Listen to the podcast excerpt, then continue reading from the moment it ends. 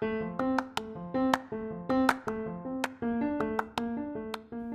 come va? Tutto bene? Ogni tanto mi rendo conto che inizio sempre con questa frase, che potrebbe sembrare un po' falsa, però è letteralmente l'unica cosa che mi viene in mente da dire per iniziare ogni singolo episodio. Quindi ciao,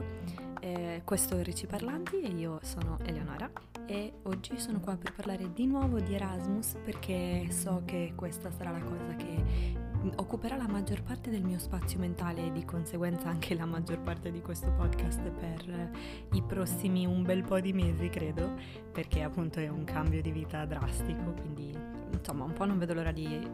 provarlo e un po' non vedo l'ora di raccontarlo. Quindi oggi parliamo della fase 2 dell'Erasmus. Let's go! Allora, innanzitutto chiedo scusa per l'audio terribile dell'ultima settimana, ma davvero era la prima volta che registravo con questo microfono e eh, non mi sono comprata un pop screen perché pensavo che non sarebbe stato necessario considerato che è un buon microfono. Il punto è, indipendentemente dal fatto che costi più del mio microfono precedente, ciò non significa che non abbia bisogno di un pop screen perché è letteralmente fondamentale per ogni singolo microfono indipendentemente dalla qualità. E per chi non lo sapesse, un pop screen è uno di quei cosi tondi che si trovano normalmente davanti ai microfoni ed è quella cosa che evita che si sentano i suoni eh, nel momento in cui produciamo, mm, cioè diciamo delle lettere che mandano molta aria sul microfono. Quindi ora mi sono comprata un, un, pop screen e spero che vada un pochino meglio editare. L'ultima volta è stato veramente un trauma e purtroppo non sono riuscita a sentirlo mentre monitoravo durante la registrazione. Comunque, a nessuno importa di, di, questa cosa. Spero che questa volta si senta un pochino meglio. Senza dubbio ho imparato un sacco di cose tecniche sul programma che uso per, edi- per editare, però preferirei evitare le prossime volte perché ci ho perso veramente troppo tempo. Tra l'altro altre disavventure relative ai podcast. Proprio ieri stavo editando l'episodio che esce domani per il mio altro podcast e Reaper, il programma che utilizzo, ha letteralmente quittato e ha smesso di rispondere e quindi ho perso tutte le modifiche che avevo fatto ed è stato un po' un trauma soprattutto perché negli ultimi tempi sto cercando di far funzionare tutto. E ho molti piatti in mano e sto facendo difficoltà a tenerli su, magari sono molti soltanto per, per me, per la mia vita e penso che, oh mio Dio, sono così impegnata, non so come fare, non so, non ho tempo per niente. E poi in realtà c'è qualcuno che potrebbe gestire molto meglio la situazione, ne sono più che sicura, più che sicura che qualcuno sarebbe in grado di gestire la mia vita meglio di come lo sto facendo io in questo momento, e cioè praticamente piangendo ogni due per tre. Però va bene, ce la stiamo mettendo tutta veramente. Ovviamente nell'ultima settimana ci sono stati svariati sviluppi eh, nell'ambito Erasmus, quindi volevo parlare un pochino di questa cosa. Eh, la settimana scorsa ho accettato il posto per la casa, eh, ho sistemato la questione OLA o Learning Agreement e ho inviato i documenti per la firma del contratto finanziario e così via. Comunque adesso in questo episodio spiegherò velocemente di che cosa si tratta e quali sono i prossimi step post uscita della graduatoria. Quindi dopo che avete accettato il vostro posto e avete scelto il semestre in cui volete partire, perché forse questa è una cosa che non ho menzionato nell'ultimo episodio, però è una cosa importante. È importante che scegliate bene il, semestre in cui volete partire. Io nel primo Erasmus sono partita al primo semestre del terzo anno, il che è stato letteralmente la mia fortuna perché poi al secondo semestre è scoppiato il Covid e invece in questo caso sto scegliendo di andare al secondo semestre. Per quanto riguarda la, l'Erasmus in Svezia, avevo scelto il primo semestre prima di tutto perché non, volevo, non vedevo l'ora di partire, seconda cosa perché tutti i miei compagni di corso partivano in quel semestre e terza cosa perché volevo avere l'ultimo semestre un pochino più rilassato perché sapevo che poi avrei dovuto finire gli esami, scrivere la tesi e laurearmi ad un certo punto per iniziare la magistrale il prima possibile. Questo è stato un po' la mia fortuna perché poi io sono stata in grado di iniziare subito la magistrale ancora prima di essermi laureata, il che ha aiutato moltissimo perché poi è stato tutto quanto molto più rapido e adesso sono già a metà del secondo anno, il che significa che sono ho, fa- ho già fatto tre quarti della strada, mettiamola così, mentre se magari avessi fatto l'Erasmus al secondo semestre avrei avuto un pochino meno tempo per preparare gli esami e magari non sarei riuscita a laurearmi così, così in fretta, che comunque sarebbe andato benissimo, figuriamoci. Però sono, sono, contenta della scelta che ho fatto, ecco, e soprattutto sono stata fortunata perché appunto non c'era il Covid, mi sono beccata all'ultimo momento di vita normale. Quest'anno ho scelto di partire al secondo semestre proprio perché c'è il Covid tuttora, anzi oggi ho fatto la mia terza dose di, di, vaccino, sono super contenta di aver avuto la possibilità di farlo così presto. Io ho fatto il vaccino in generale molto presto perché sono convivente di un paziente fragile e quindi questa è stata un po' la mia, la mia fortuna. Grazie Nicolò che sei un paziente fragile. Comunque niente, sono felicissima di aver ricevuto la, la terza dose o il booster perché mi sento anche molto più tranquilla, molto più, più, protetta e un pochino mi fa malino il braccio, non ricordavo che arrivasse così velocemente il dolore al braccio, però per il resto sto super bene, magari non lo so, sto svariando in realtà, però mi sento molto molto bene. Quindi quest'anno ho scelto il secondo semestre, mi sono persa perché volevo vedere un po' come sarebbero andate le cose con eh, il Covid, anche perché nel momento in cui ho accettato il posto ancora non c'era il vaccino, o meglio c'era, ma non era stato somministrato a tutti, lo stavano somministrando soltanto alle forze dell'ordine e agli operatori sanitari, quindi io non avevo idea di quando sarei riuscita ad avere il mio vaccino e del se addirittura perché poi l'ho ricevuto a fine maggio, la prima dose, quindi ho detto ok, meglio che aspetti un attimo per vedere come si sviluppano le cose, è meglio partire al secondo semestre. Questa era la prima cosa che mi è venuta in mente, seconda cosa è che la maggior parte dei corsi ehm, che dovevo seguire erano in questo semestre, mentre al prossimo semestre ce ne sarà soltanto uno, quindi ne perderò soltanto uno, mentre in questo semestre ne avrei, ne avrei persi molti di più. E comunque in questo semestre sono riuscita a tirarmi via il tirocinio, a, fare, a seguire i corsi, anche se probabilmente non potrò dare gli esami, perché una cosa importante da ricordare è che non si possono dare esami nell'università di partenza nel momento in cui si è in mobilità e risultate in mobilità mm, dal momento in cui iniziano le attività nella vostra università ospitante o almeno questo è quello che ricordo, comunque tra un mese lo sapremo perché tra un mese ci sarà il prossimo episodio sulla prossima fase, perché appunto arriviamo alla prossima fase. Sono comunque ancora molto contenta di aver scelto il secondo semestre, appunto sono riuscita a fare un sacco di cose in questo semestre e poi sono riuscita ad avere la terza dose e non lo so, in generale sono molto tranquilla nel partire, in realtà eh, da quello che vedo la Norvegia sta iniziando a chiudersi sempre di più e sta richiedendo la quarantena a molti stati e noi non stiamo avendo una situazione buona in Italia, purtroppo, però va bene. Quindi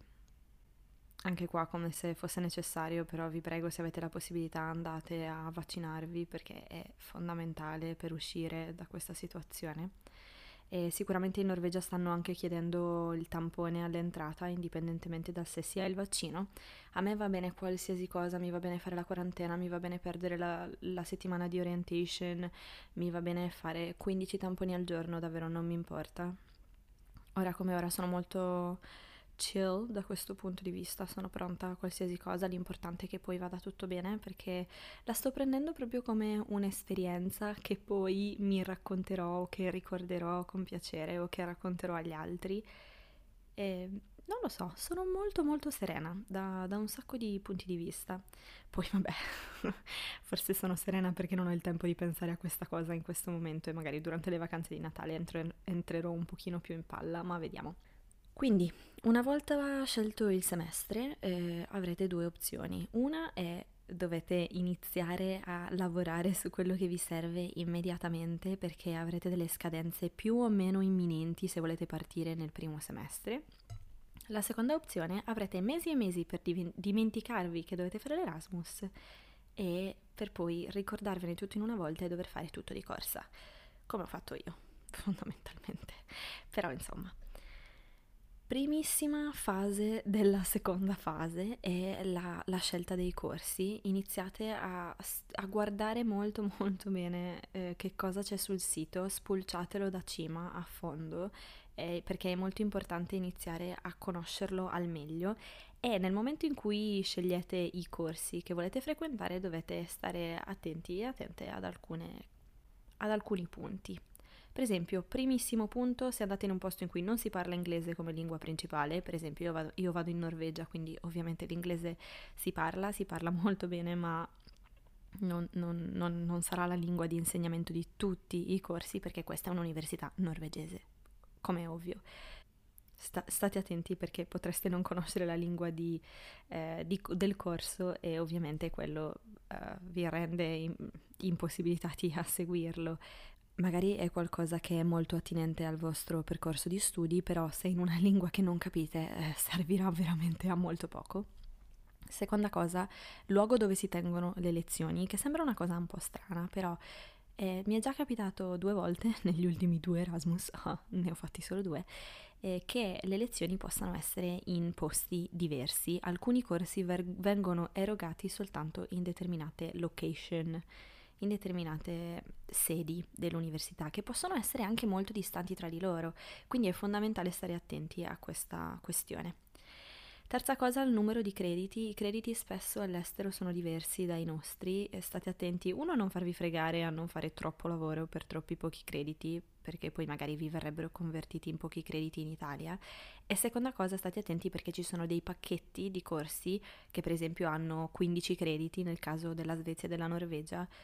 eh, come si chiamano? ETS, mi sembra? Oh cielo, forse dovevo prepararmela meglio questa questione, però mi sembra che si chiamino ETS, lo sto googolando in questo momento, ma potrebbe molto bene essere sbagliato. Mm, Erasmus Trainship in Sardinia? What? Ok, no, no, no, no, non è ITS. Oh mio Dio, ITCS. ITC, I... Ok, ECTS, ECTS, ok. Che alla fine corrispondono ai nostri CFU, ok? Bene, ci siamo tolti un dubbio. Quindi ECTS che non ricorderò mai, cioè non, lo, non lo so, è una sigla che non mi rimane in testa, quindi state attenti al numero di crediti, poi ovviamente state attenti alla corrispondenza con il vostro corso di studi eh, sul, in Italia. E una cosa che vi straraccomando di fare è di tenervi tutti gli esami a scelta che avete nel vostro corso di studi in Italia, perché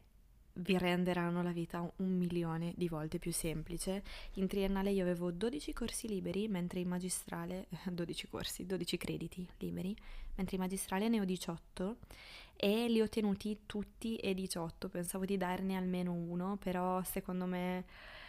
più esami potete dare là e più cose interessanti potete imparare in un posto nuovo e meglio è ed è ancora meglio se poi alla fine vi vengono riconosciuti perché è molto triste quando non succede perché è il lavoro che avete fatto, sono ore che avete impiegato e certo è competenza e conoscenza personale però fino a pagina 2 insomma immagino vogliate anche che vi venga riconosciuto il vostro lavoro. Questa fase è un po' lunga e un po' noiosa, però Comunque ricordatevi di non impanicarvi perché potrete sempre cambiare gli esami lì sul posto una volta arrivati e aggiungere tirocini, aggiungere attività varie ed eventuali. Io per esempio avevo soltanto esami nel mio learning agreement in triennale e invece alla fine sono riuscita anche a fare un piccolo tirocinio che ha avuto validità anche in Italia e che mi ha molto aiutato anche per scrivere la mia tesi di triennale, quindi non impanicatevi perché poi una volta arrivati lì sarà tutto molto più facile. Eh, ricordatevi che comunque c'è un numero di crediti minimo che dovete raggiungere per poter mantenere la borsa di studio e anche un numero di crediti minimo per poter ottenere un punto in più alla laurea che è un bonus molto importante. Allora, in questo caso, in questa università alla Ca' Foscari, c'è un solo punto in più se si raggiungono almeno 6 crediti. È molto difficile non raggiungere 6 crediti, che sono comunque meno di quelli necessari per mantenere la borsa. Quindi, insomma, possiamo impegnarci e provare a fare questa cosa tutti insieme. E invece al, mh, alla, all'Università di Cagliari non ricordo ci fosse un limite di crediti, però probabilmente c'era e non, non, ricordo esattamente quale fosse, però ti davano due punti se facevi l'Erasmus sul, sul, sul, punteggio di laurea, quindi hai il tuo punteggio di partenza e poi a quel punteggio vengono aggiunti tot punti perché sei in corso, tot punti perché hai fatto l'Erasmus, tot questo, tot quello, tot quell'altro e così via. Comunque un punto in più non fa mai schifo. Un'altra cosa da fare che è molto importante è stare attenti ai requisiti del corso. Ci sono molti corsi che non accolgono gli studenti stranieri e ci sono molti corsi che hanno dei requisiti principali che non, non sono eliminabili, che non sono trascurabili. Per esempio, devi aver fatto almeno tot crediti di, questa, di questo settore disciplinare, di questa materia e ovviamente soprattutto quando sei in magistrale diventa tutto molto più complicato perché magari qualche volta ti viene richiesta un'intera laurea in qualcosa per seguire un corso e chiaramente non è così facile. Comunque parlatene sempre con i vostri professori di riferimento, normalmente dovrete parlare con il coordinatore o la coordinatrice della meta e con i professori eh, dei rispettivi esami che volete sostituire, quindi gli dovrete mandare o portare in, in presenza a, a ricevimento il programma del corso più la bibliografia molto spesso e loro vi diranno sì, questo va bene, si può sostituire oppure no, questo non va bene, cerca qualcos'altro di più attinente. Mm, purtroppo questa fase è molto difficile, è molto difficile scambiare un esame italiano per uno straniero ed è proprio per questa ragione che io vi consiglio con tutto il cuore di tenervi i crediti liberi. Vi giuro fanno davvero la differenza anche nel modo in cui approcciate la fase pre-Erasmus. Comunque, più informazioni portate al, al, vostro professore italiano con cui volete scambiare l'esame, con cui volete scambiare l'Erasmus, con cui volete scambiare l'esame, e, e più è probabile che, che ve lo accettino. Sono quasi certa che adesso tutta questa procedura si possa fare online senza andare a ricevimento. Io ho fatto tutto online principalmente perché il mio professore non, non doveva, cioè nessun mio professore doveva eh, certificarmi niente perché i miei esami saranno tutti quanti esami a scelta. Eh, però c'è stato un momento in cui, cioè in triennale, io dovevo andare di persona dai professori con tutto il mio plico di roba stampata, dovevo farmi firmare i, dei, dei, fogli che poi dovevo inviare perché i miei crediti venissero riconosciuti, quindi era un attimino più complesso. Comunque, quindi scegliete molto bene i corsi, ovviamente scegliendo anche le cose che vi interessano di più eh, ricordatevi che i corsi possono sempre cambiare, parlatene con il vostro coordinatore e con i professori dei vostri corsi, portate il programma e la bibliografia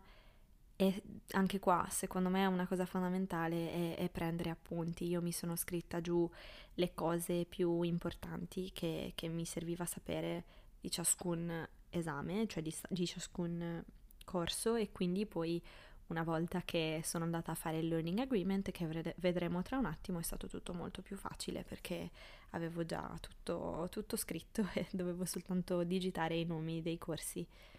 Step numero due, l'application all'università ospitante o insomma l'iscrizione all'università ospitante in quanto exchange students e mi raccomando state attenti a seguire la procedura che viene indicata agli exchange students o agli studenti stranieri o agli Erasmus. Ecco, ricordatevi anche che qualche volta exchange student e Erasmus student sono due cose diverse, quindi eh, dipende tutto dai siti, dalle università, state attenti anche a questo aspetto. Comunque normalmente sul sito che avrete spulciato nel, nello step 1 ci sono tutte le informazioni che vi serve sapere e tutti gli step che dovrete seguire per fare questa application. Molto spesso l'application avviene su un altro sito che non è quello dell'università dove comunque appunto troverete tutte le informazioni E almeno nel mio caso è stato così in entrambi gli Erasmus, sia in Norvegia che in Svezia, ci sono delle piattaforme che si occupano di smistare le application per tutte le università del paese anche qua nella fase di raccolta delle informazioni vale la stessa identica cosa della, della, fase 1 di cui abbiamo parlato la settimana scorsa, ma anche di cui abbiamo parlato nello step 1 di questa fase 2. Prendete appunti, mi raccomando, scrivetevi i codici degli esami, come si chiamano, il nome esatto, quali sono i requisiti, perché poi ci si dimentica, vi giuro, ci si dimentica. E di nuovo Scrivetevi tutte le date di scadenza possibili e immaginabili, perché anche queste ce le si dimentica molto molto facilmente. Comunque, alcuni dei requisiti eh, per l'application all- all'università ospitante sono spesso il transcript of records, che è una lista di tutti gli esami che avete sostenuto durante la- il vostro percorso universitario. E nel mio caso, quest'anno essendo in magistrale, ho dovuto inviare un transcript of records di tutti i miei esami di tutti i miei corsi di studio, nel senso sia della triennale che della magistrale, mentre ovviamente in triennale ho dovuto inviare soltanto quello della triennale. Chiaramente eh, quest'anno ho avuto molte difficoltà da questo punto di vista perché Cagliari mi stava facendo impazzire perché voleva farmi pagare per ottenere questo benedetto transcript. Alla fine, per fortuna, la Norvegia eh, ha detto che sarebbe andato bene anche un altro documento che erano in grado di fornirmi all'Università di Cagliari gratis. Grazie perché non ho intenzione di pagare per questa cosa. Ah, tra l'altro, volevano che io andassi lì sul posto a, a prendere questo documento Secondo me non ho di meglio da fare, amici, dai. Vabbè, comunque. E... Comunque alla fine ce l'ho fatta, è andato tutto bene. Normalmente questo transcript of records deve essere firmato e questo era il mio problema, che il mio non era firmato. E vabbè, è, andato, è andata bene lo stesso, quindi uh, magari vi faranno dannare un po', però alla fine andrà tutto bene. Poi qualche volta serve una lista dei corsi che vuoi fare, che può essere semplicemente una lista che scrivete su Word, a me è stata scritta, a me è stata chiesta. E, e vabbè, è anche utile perché appunto vi sarete presi gli appunti, dovrete soltanto trascriverli e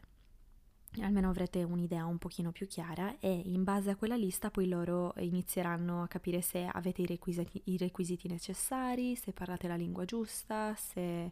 se questo, se quello, se quell'altro. Ah, una cosa che non ho detto sui corsi, state attenti che i corsi siano erogati nel semestre in cui andate, perché non vorrei che finiste nel corso sbagliato, cioè nel semestre sbagliato, sarebbe molto triste.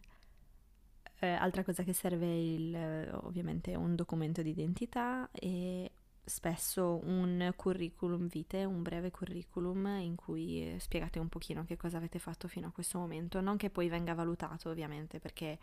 chiaramente non è così, però gli serve un pochino per avere un'idea di voi. E la cosa comoda dell'Erasmus è che per la stragrande maggioranza delle mete non è necessaria un'assicurazione sanitaria perché siamo in Erasmus. E siamo in Erasmus, siamo in Europa. sì, siamo in Erasmus, ma siamo in Europa. E ovviamente questo dipende da se fate un Erasmus all'interno dell'Europa, poi c'è anche l'Erasmus Globus che è all'esterno, è all'esterno dell'Europa, vabbè, italiano. Eh, io sono in Norvegia, che come sappiamo non è all'interno dell'Unione Europea, ma è eh, in zona Schengen, quindi la mia assicurazione sanitaria europea vale anche per la Norvegia, grazie al cielo. Passiamo al Learning Agreement, che è quello che questa settimana mi ha fatto un pochino dannare. E durante questa settimana ho... e anche la precedente in realtà ho registrato un paio di volte eh, un paio di cose che, che stavo pensando in quel momento perché volevo registrarle e ricordarmi che non andrà sempre così, non sarò sempre così disperata e comunque alla fine arriverò all'obiettivo finale, perché qualche volta davvero sembra che i problemi non finiscano, non finiscano mai.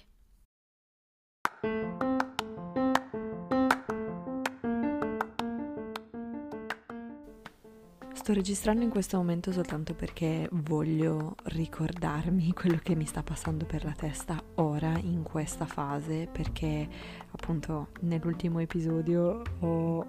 reagito in, in, diretta alla mail di accettazione da parte dell'università ospitante eh, a Trondheim in Norvegia. Ero molto contenta, però quella notte non sono riuscita a dormire, eh, o comunque ho fatto molta difficoltà ad addormentarmi perché eh, mille milioni di pensieri hanno iniziato ad affollarmi la testa, principalmente preoccupazioni correlate all'Erasmus e al fatto che questo appunto è il mio ultimo mese qua e io faccio molta difficoltà con, gli, con le fini e, e poi un po' con gli inizi, nel senso che mi ricordo benissimo il momento in cui mi trovo adesso soltanto traslato di qualche anno quando sono partita per la Svezia. Ho passato esattamente questa stessa fase di, tra virgolette, disperazione perché se da una parte sono sempre stata estremamente grata per questo tipo di opportunità che ovviamente non darò mai per scontate, dall'altra ci sono momenti in cui l'Erasmus ti mette veramente alla prova. E oggi mi sono sentita messa particolarmente alla prova, principalmente perché appunto sta succedendo tutto in questa settimana, mi è arrivata la mail di accettazione dall'università e oggi mi è arrivata la mail eh, da parte della compagnia che si occupa degli alloggi per studenti eh, che mi ha detto che ho la possibilità di fare un'application per ottenere una, un alloggio, il che ovviamente è il massimo perché gli alloggi per studenti prima di tutto sono il posto migliore per andare a vivere, questo l'ho notato soprattutto quando sono stata in Svezia perché sono stata proprio in un alloggio studentesco. E poi costano molto meno ovviamente rispetto a, ad una casa normale. Costano molto meno ma comunque è la Norvegia e comunque costa moltissimo quindi sono entrata sul sito e ho dato un po' uno sguardo alle case che sono disponibili e i prezzi sono veramente molto alti non che mi aspettassi qualcosa di diverso, però sì, sono molto alti, eh, soprattutto sono alti per camere che non hanno neanche il bagno in, in, camera, non hanno neanche il bagno privato, che quindi deve essere necessariamente condiviso con qualcun altro. E purtroppo la borsa di studio che riceverò sarà veramente insignificante quasi rispetto a quello di cui avrò bisogno dal punto di vista economico e ovviamente sono estremamente grata perché so che avrò la possibilità comunque di, di farlo. So che i miei genitori mi sosterranno, so che ho un bel po' di soldi da parte e quindi sono più che certa che riuscirò ad andare avanti, diciamo, e che riuscirò a fare questa esperienza e a trarne il massimo però comunque sono preoccupata, però comunque eh, il fatto di passare un'ora a, a guardare le case, a cercare di capire che cosa devo fare da qua in poi mi ha messo molta ansia. In più ho provato a capire a che punto dovrei partire e ho visto che sono, c'è una settimana di orientation per gli studenti stranieri che parte dal 5 di gennaio, il che significa che io dovrei essere lì prima, fondamentalmente, diciamo il 4, se proprio voglio andare lì giusta giusta. E ho provato a farmi un giro per capire quali sono le possibilità per partire. Per quanto riguarda gli aerei, ovviamente venendo dalla Sardegna è ancora più complicato arrivare, arrivare fin là e gli aerei sono pochi, costano tanto e durano tanto, impiegano i più economici possono impiegare anche 25 ore per arrivare a destinazione e 25 ore di viaggio non sono fattibili, quindi questo mi ha messo ancora più ansia e ad un certo punto sono praticamente scoppiata però sto registrando questa cosa proprio perché voglio ricordarmene, voglio ricordarmi che eh, alla fine è andato tutto bene e che questa è soltanto una fase. Sto pensando che considerato che adesso inizia il bello, adesso iniziamo a ballare, iniziamo a fare tutta la burocrazia che c'è da fare come se non ne avessi già fatta un botto per questo Erasmus, iniziamo a, a firmare contratti a destra e a manca questo potrebbe essere l'inizio del giornale, de, del diario di bordo che sarà questo podcast, che voglio che sia questo podcast. Quindi niente, Eleonora del futuro, questa è la vita dell'Erasmus ed è giusto così, è normale che sia così e cerca di non pensarci troppo. Stavo per fare un update tutta contenta per dire a me stessa che alla fine tutto è andato bene, tutto insomma è andato come doveva andare, che sto facendo una cosa alla volta e che tutto sta cominciando a prendere più forma, soprattutto considerato che devo partire letteralmente tra un mese, ma mi sembra di avere una qualche tipo di, non lo so, maledizione. Ogni singola volta che parlo di questa cosa eh, e mi registro succede qualcosa e mentre stavo registrando, cioè stavo per iniziare a registrare, mi rendo conto che ho una mail da parte dell'OLA con oggetto Rejected Online Learning Agreement. Rejected, che non è mai una bella parola.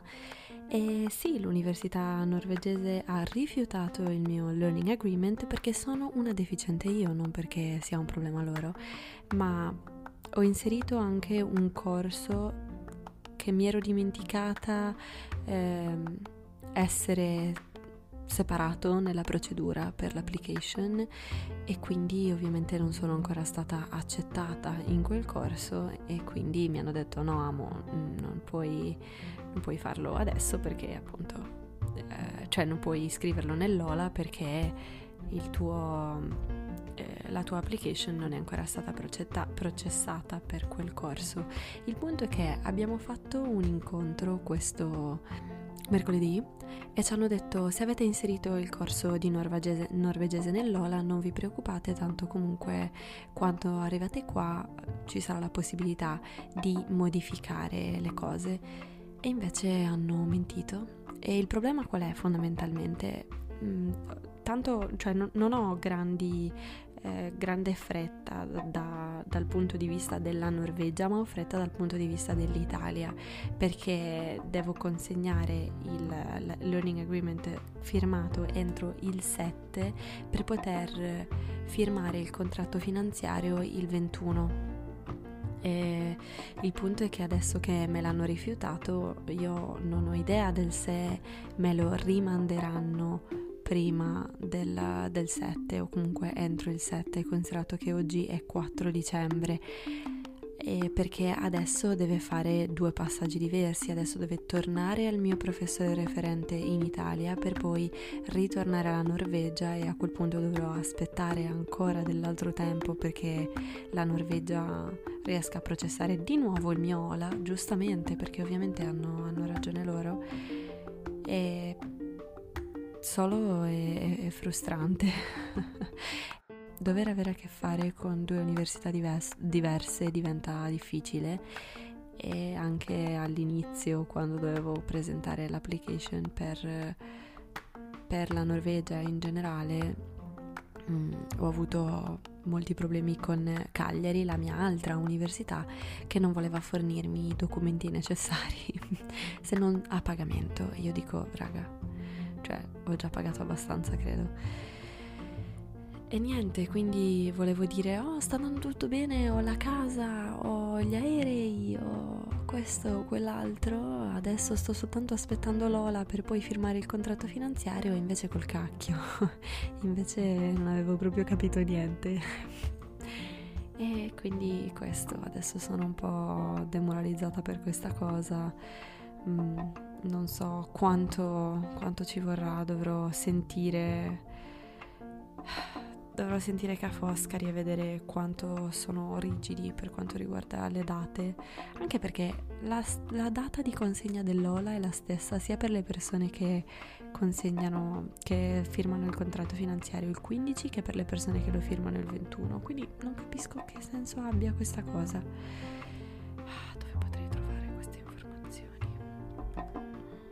Comunque, guardando il lato positivo, appunto, ho la casa, l'ho confermata, ho pagato il deposito e così via, ho preso gli aerei e sarò lì esattamente il 5 di gennaio, quindi tra un mese e un giorno. Mi sembra assurdo però non vedo l'ora. Solo questa cosa non ci voleva proprio, cioè che noia. Spero che si risolva presto, è un altro pensiero dopo che pensavo di essere un pochino più scarica, però va bene, devo, devo prenderla così come viene e adesso vedrò che cosa succede da qua in poi.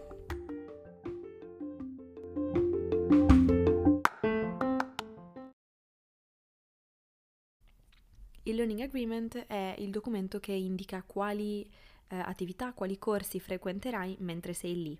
e eh, anche come ti verranno riconosciuti in Italia, cioè se c'è un corrispondente in Italia, se sono corsi a libera scelta, quanti crediti saranno e così via.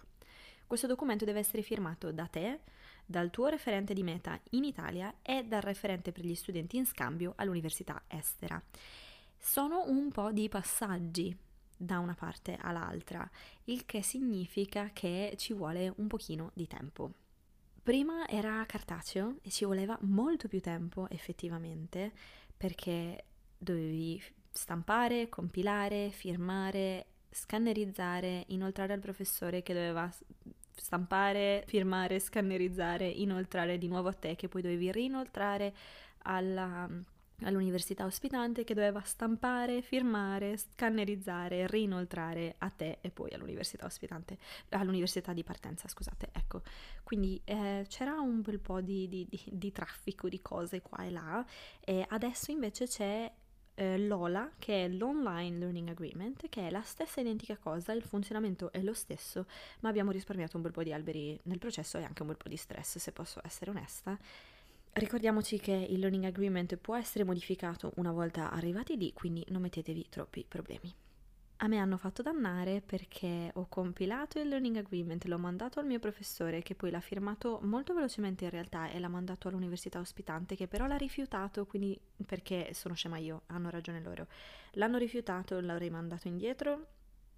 cioè l'hanno rimandato indietro a me, l'ho dovuto ricompilare, rifirmare, rimandare al mio professore che l'ha poi rimandato a loro, cioè è tutto automatico in realtà, fa tutto la piattaforma, manda da una parte all'altra, il che è il massimo.